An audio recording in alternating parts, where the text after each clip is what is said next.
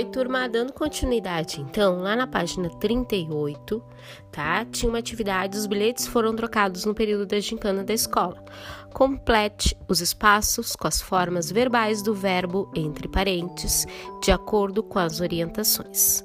Então, o A, tá? Letra A, no bilhete da professora Larissa, use a forma simples dos verbos no futuro, tá?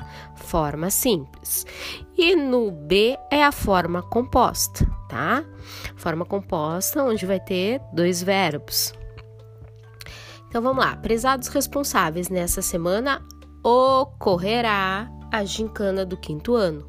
Por isso, os alunos ficarão na escola também no período da tarde. No próximo sábado será o encerramento. Espero vocês para confraternizarmos com as equipes vencedoras. Professora Larissa, 15 de 3 de 2017.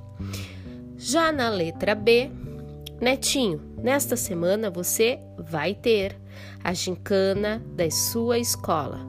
Você vai levar uma muda de roupa extra e uma garrafinha de água. Não se esqueça, Vozé. 2 de 4 de 2018. A.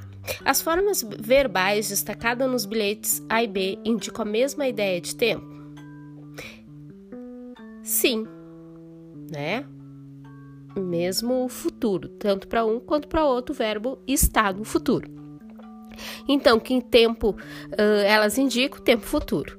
Então, qual das formas verbais é a mais próxima do que é usado no dia a dia? A A ou a B? Então, normalmente a gente responde a B, né? Vai ter, vai levar,